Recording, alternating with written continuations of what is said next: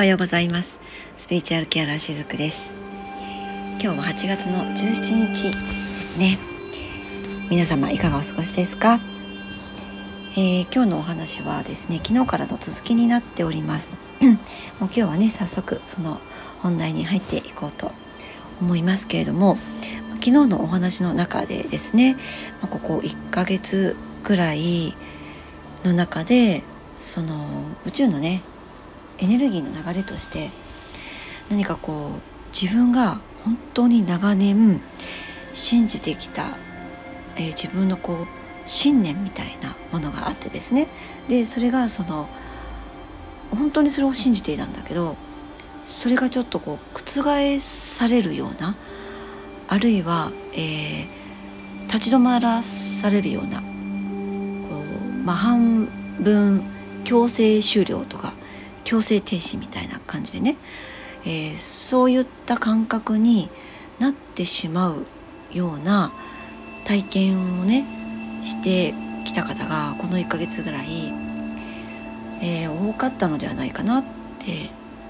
感じています。で私自身もそうなんですけれども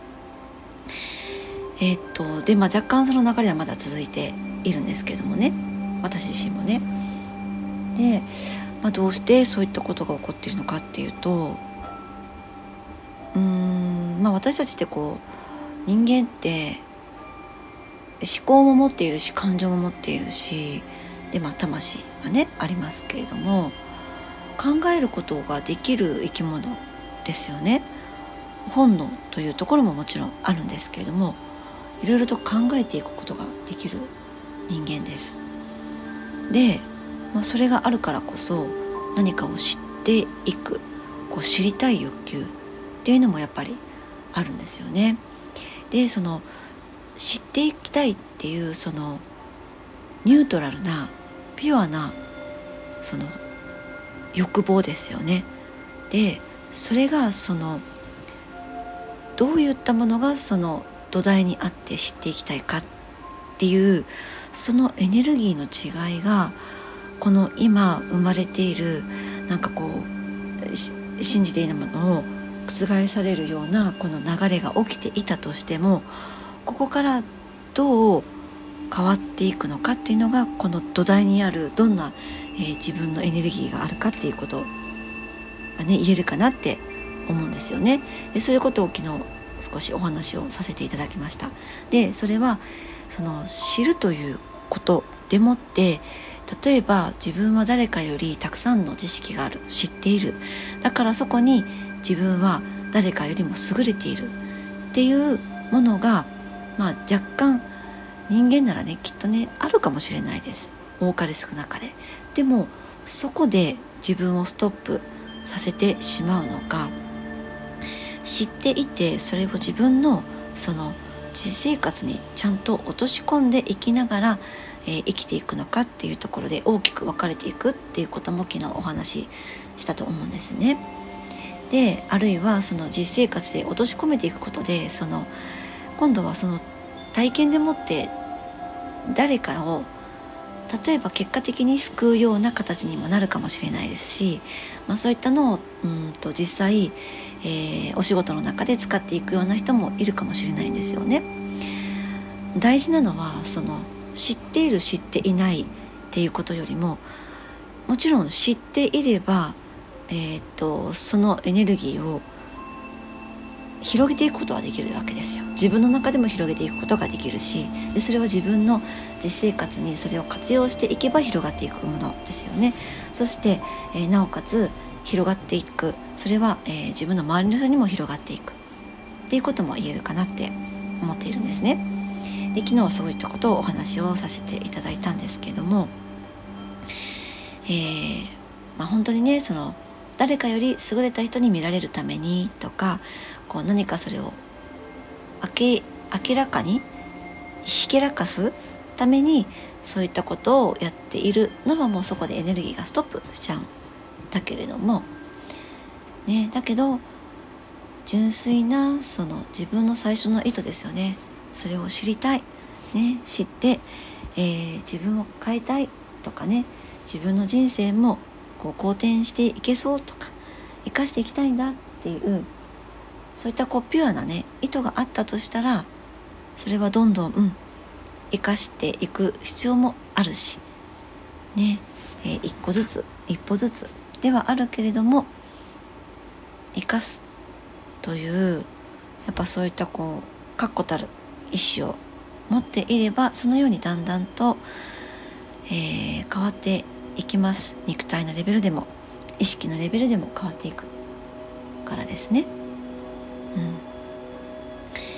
ん、えー、生かすってね本当にあの深いです。そう深いところで起こるから。深いです。でね、えー、私も何度かお話をしたことがありますけれども潜在意識と健在意識のお話ですね。この健在意識普段私たちがこう日常生活の中で意識しているっていうのは氷山の一角の頭のちょこんって出たところ健在意識のところですでその下ねえー、下に海面の下にあるあの大きな山のところが潜在意識なんですよ。うん、であのちょこんと出てるその健在意識氷山の一角っていうのは私たちの頭のね大きなところを含めそれと含んでいるこの大脳のところでやっていることなんですけれどもこの下のね見えない潜在意識のところ無意識のところこれはあの私たちの頭の中のねごく一部でしか行われないことなんですよ。そう大切に守られている真ん中あたりしかこの役割ってないんですね。でもここは私たちの意識がこうリセットされるゼロポイントのところなんですよ。ゼロのフィールドもう無の領域ですね。そうそこの分野になるんですね。うんえっとねでもね私たちがね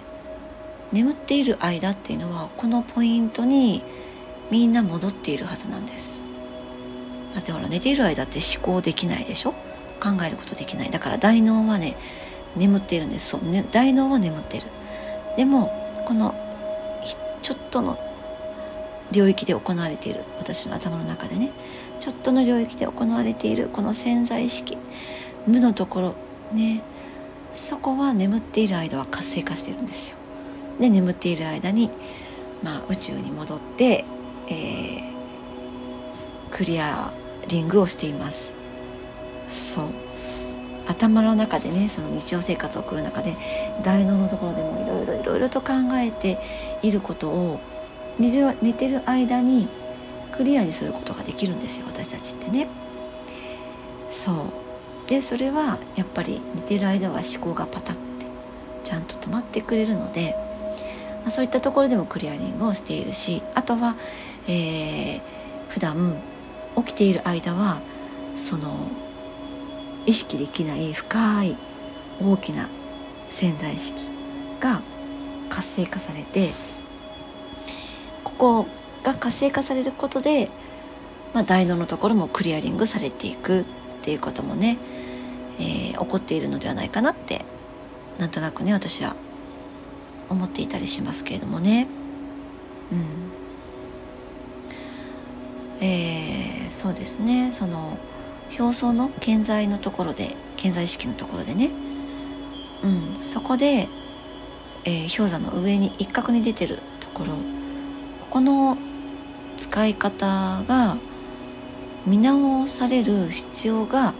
今あるんだと思っています。私たちはそのこのごく一部のこの氷山の一角が全てだって思って生きているわけですよ。普段ね。そう。だからこう頭の中で出す答えが全てだ。正しいことだ。ってね。でその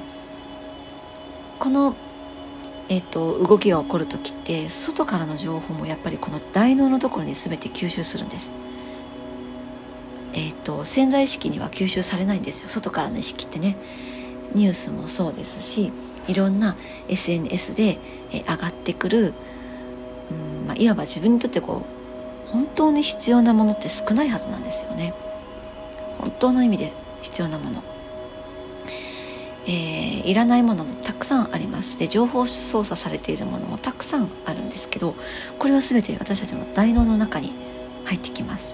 でその大脳のところではそれが正しいことだっていうふうに私たちは、えー、捉えるようになっているので、ね、例えばその政治家があ悪いことをするはずがないって私たちは普段思って生きてきているからあ、ね、政治家の人たちがその例えば最近で言ったら、えー、コロナに関してもそうですけれどもあのー、ね、えー、これが本当に自然発生したウイルスかどうかって私はそう思ってないんですけどね。あの人工のものだと思っているんですけど。でも、まあ、そうは言ってないわけですよね政治家あるいは政治家の人たちが決めたそのお偉い、えー、どこかのもう名前忘れちゃいましたけど ね、お偉いドクターも、ね、いろいろとこれに、えー、賛同して関わっていますよね。で、えー、いかにこれが人間にとって、えー、脅威なものかっていうのも、まあ、私たちこういわば洗脳されてきたわけですよ。でこの洗脳されたのはこの大脳のところで起こっているだけなんですよ。えー、私たちの深いところで潜在意識このまあ中脳のあたりね小脳のあたりそのあたりで、えー、私たちの深いところというのはつながりがあるんだけれどもそこはそうじゃないって分かっている領域です。そう魂に近いところですよね。そこはね、えー、分かっているんですみんなね。この大脳のところでだから起こっていることっていうのはこう理屈づけたものとかですね、まあ、浅いところで、えー、理解しようとしている、まあ、本当に古いものですよね。そうだからこのコロナに関してもそうですけれどもこのパンデミックがなぜ起こったのかっていうとこの古い体制を一掃させるため新しい体制にやっていくためのこのパンデミックなんです。だから、えっと、本当に、えー、お医者様が言うことだから絶対的だっていう、まあ、お年寄りの方とか皆さんそう言いますけれどもね先生に申し訳ないからそのえっと他の先生に変えるっていうことを本当にね嫌がります。でもやっぱり人間だからですね。医者も政治家も人間です。だから間違えることもあるわけですよ。でもあのお医者様、えー、政治家っていうそういったこう例えばこう分かりやすく言うとその肩書きっていうところに意識が行き過ぎてしまうとやっぱりそこにとらわれてしまって本当に大切なものは何かっていうのをやっぱり私たちって見失ってしまう生き物でもあるんですよね。本当に大切なのは自分の体です。この肉体精神ですよね。そう。この先生とは相性が悪いかもしれないってなんとなく感じているからこそねああちょっと他に行ってみようかなって他の先生に見てもらおうかなって思っているのにいやいやあの先生にお世話になったから申し訳ないからって言ってやっぱりなかなか離れられないご高齢の方たくさん私も見てきています。やっぱり今もそれはね続いています。でもそういった古い体制をやっぱり変えていかないと新しい体制ってなかなか生まれないわけですよでこのパンデミックもやっぱりそういったきっかけの一つに過ぎなかったと私は思っているんですね。そうだから本当にこういろんなね不安とか脅迫観念の中で私たちって生きてきたと思うんです。ね、ちゃんとしなきゃとかねこうあるべきだとかねああしなきゃいけないとかねねきっと誰の中にもあると思うんです。でそこに、まあ、一生懸命になってしまって自分をそうやってこう守って生きてきた。ね。そうまあ恐怖ベースの中で自分を守るっていうような生き方っていうのが、えー、これまでのやり方だった。って思っているんですね。で、まあ、その深いところです。潜在意識の領域っていうのはその健在意識のところとはまたもう打って変わって無限の領域なんです。本当に無限なんですよ。全てを知ってもいる。でもそれを知らないんです私たち。はもうもともと知ってるんですよね全てね。そう。いろんな記憶があります。でそれはこう自分の過去性の記憶ももちろんあります。私たちは、えー、いろんな過去性を自分の魂の中に記憶として持って生まれてきていてでその記憶のかけらっていうのがこの潜在意識の中にたくさん入っているんですよ。でもそのことは忘れて大脳の領域で健在意識のところが、えー、全てだというふうなこう転換させて生まれ落ちるんですね私たち人間としてね。でもそれが全てではないんだっていうところにその無の領域にたどり着くために忘れて生まれてきているっていうこともまた言えるかなって思うんですね。でまあそういった領域のものがうまく活かせていないとまあそのいろんなねこう知識を得るだけで自分は強いものだとか偉いものだとかね、えー、だからそうですよ。このコロナの最中もそうでしたよね。あのマスク警察とか。いましたよね。お前知らないのか？みたいな感じでどうしてマスクしないんだとか言ってそのありましたよね。そういったやり取りがね。あれもそうです。自分は知っているから自分が偉いんだ。お前はマスクをつけていないの知らないのか？っていうこれもそうなんですよ。そう。ね、まあ、そうやって自分を守るっていうことをやっていたんだと思うんですけども。ね。でもその知識として得ているものっていうのは自分を本当の意味で生かすっていうことには何の力もないんだっていうことがこのパンデミックを通しても、えー、多くの方がねきっと深いところで気づいたのではないかなって思うんですちょっとここでね頭を切り替えて私たちのこの肉体が作られる経緯がねちょっとお話ししてみると私たちって、まあ、精子と卵子が出会って、ね、受精して統合して非常に神秘的なことですよね。で受精した途端今度は細胞分裂が始まっていくわけですよ。そしてその細胞一つ一つがいろんな私たちのその体を作り上げていくわけじゃないですか。すごいことですよねこれって。でこれってこの流れってあの大脳は理解できないわけですよこの健在意識は理解できないんですだって、えー、受精してこの私たちが一人の人間としておぎゃーって生まれてくるその流れって当たり前ってみんな思っていると思うんですよ。だから呼吸をしていることも当たり前って思ってるし心臓を動かしていることも当たり前って思ってるしこの私が今お話をしていてどんな動き細胞の一つ一つがどんな動きをしているからどんな神経伝達が起こって「えー、あいうえお」という言葉を発していることって大脳のところで一つ一つ理解してやらないわけじゃないですか。当たり前に動かしてるからこれって。ねどういった動きをすれば、えー、私たちがこの呼吸をするかとかその、えー、酸素を吸えるかとか心臓を動かせるかって意識して誰も日々生きていないですよね。だって理解できないから。そんなことしていたら私たち、えー、生活できないから。そこに意識をしていたら生活できないから。から生かされているんですよね私たちって。本当に。そう。まあ何が言いたいかっていうと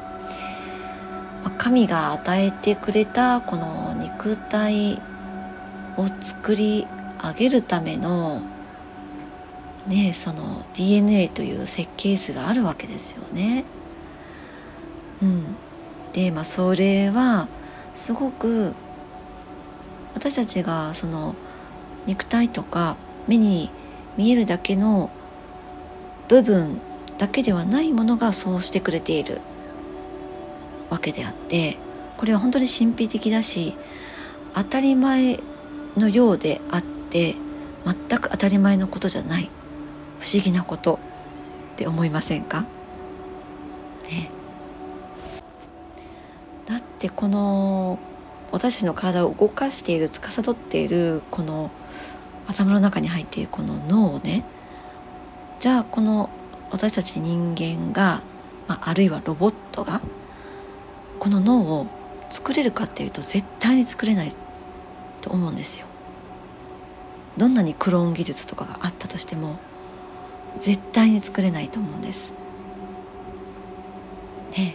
作れないはずなんですよね。そう考えると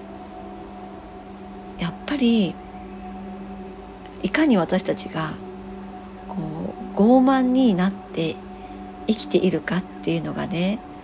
痛いほどわかると思うんですよ。私はねなんかそこを考えるとねめちゃくちゃハートが痛みます。そうもう当たり前に息してると思ってるし当たり前に歩いてると思ってるし当たり前に心臓を動かしてると思ってるけど、ね、大脳のところで意識してハートがこの心臓が動かせないと思ったら本当にいつこれが終わるかって分かんないですよね。ま、そう思うと本当に人間って傲慢だなって 思っちゃうんですけどね。うんまあそういったところにその考えをやっぱり意識を及ぼさせるっていうことがやっぱり今あのとっても大切かなって思うんですね。なんかそういったこう壮大なうん疑問知りたいっていうものが、えー、これからね大切になると思います。まあ、これまでも大切だったんだけど本当にね忘れ去られていたなっていうことをとっても感じているんですね。うん、だって私たちってこう時間に追われて生きてきたじゃないですか。小さい頃からこう親から、えー、先生から「早くしなさい」「5分前行動だ」なんてね言われながらもう追い立てられるように暮らしてきてね。でそれが当たり前だって思ってもう時間を守ることが絶対だとかね。まあもちろんそれも大切なんだけどなんかそういったこう本当に大切なものってそれなのかなっていうこう人間として原点に帰るっていうことがね大切、えー、タイミングかなって思ってるんですね。なんかこう忙しいっていう字って心がないって書きますけれどもやっぱこう忙しい時間に追われていると本当に心を私たちってなくすと思うんです。ねうんまあそういったこう壮大な何かがね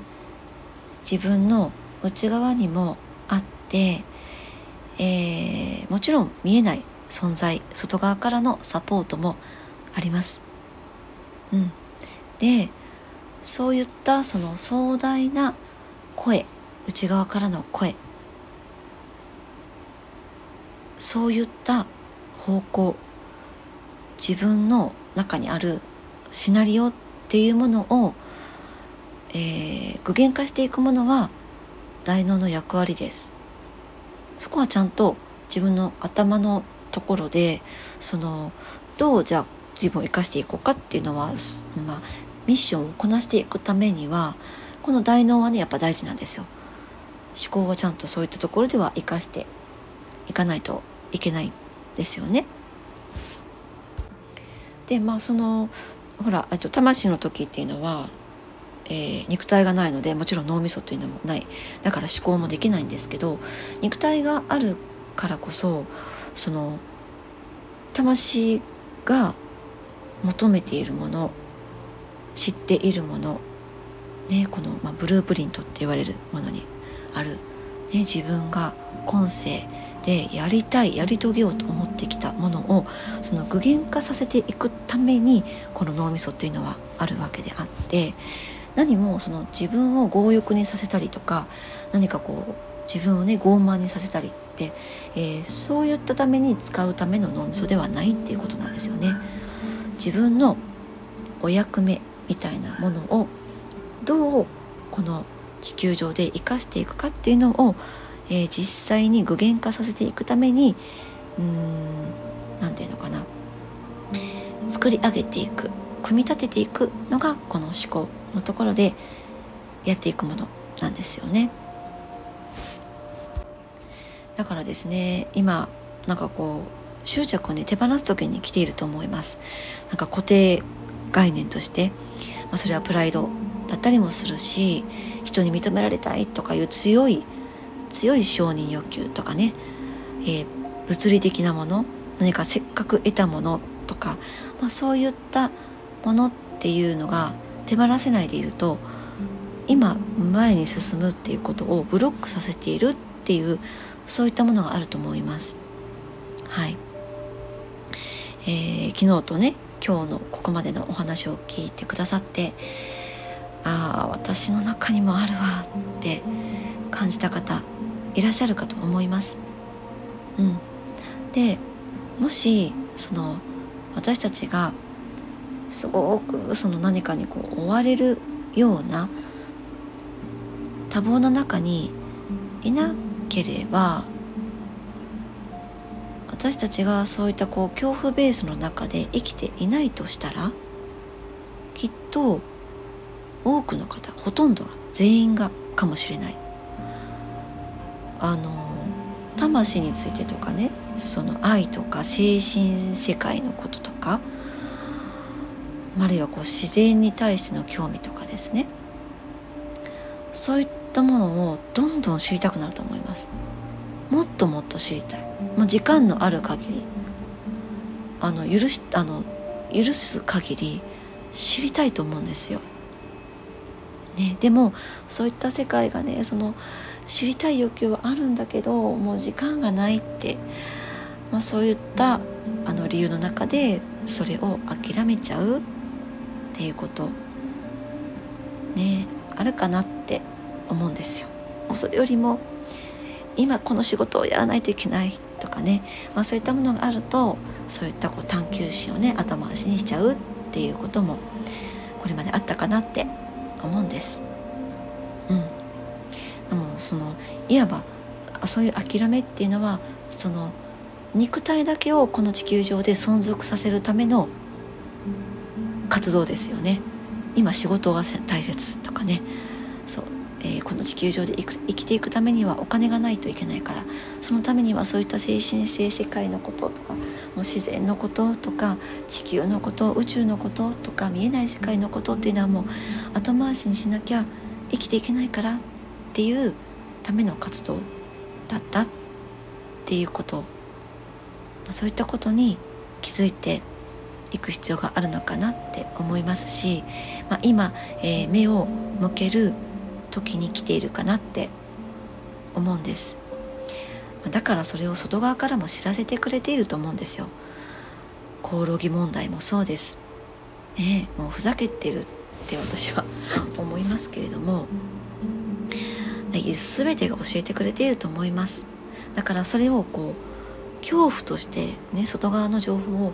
恐怖として捉えるのか実はそういったものが自分の中にあるその真の探求心知りたいっていう誰の中にもある欲求欲望です。人間であれば知りたいんですよ。いろいろとね。だって知っていくことで、えーと、と自分の真の生き方っていうのがそこに隠されているから。隠れているというよりかは隠されているんです。そう。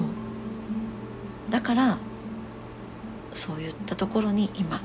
そのタイミングに大きな分岐点に今来ていると私は感じています。はいえー、昨日と京都でね何かこうちょっと取り留めのない話にもなったかもしれないですけども私もこの1ヶ月のぐらいの間ですごくこれを感じているので、えー、ちょっとねお話をさせていただきました非常に難しいところではあるかなと思います。あなのでね、えー、っとコメントどうぞお寄せください。あのコメントがねちょっと苦手だっていう方はレターでも大丈夫です。はい、で私の、えー、LINE のアカウント公式のアカウントにねご登録してくださっている方はそちらでも構いませんのでえー、ぜひお寄せいただきましたらあの可能な限りお返事させていただきます。そしてまたここでもねあのー、これはシェアした方がいいかなっていうコメントいただいたものがあったらまたここでもシェアさせてお返事をさせていただきたいなって思っています。のでね。はい。ということで、えー、今日も最後までお付き合いくださりありがとうございました。しずくでした。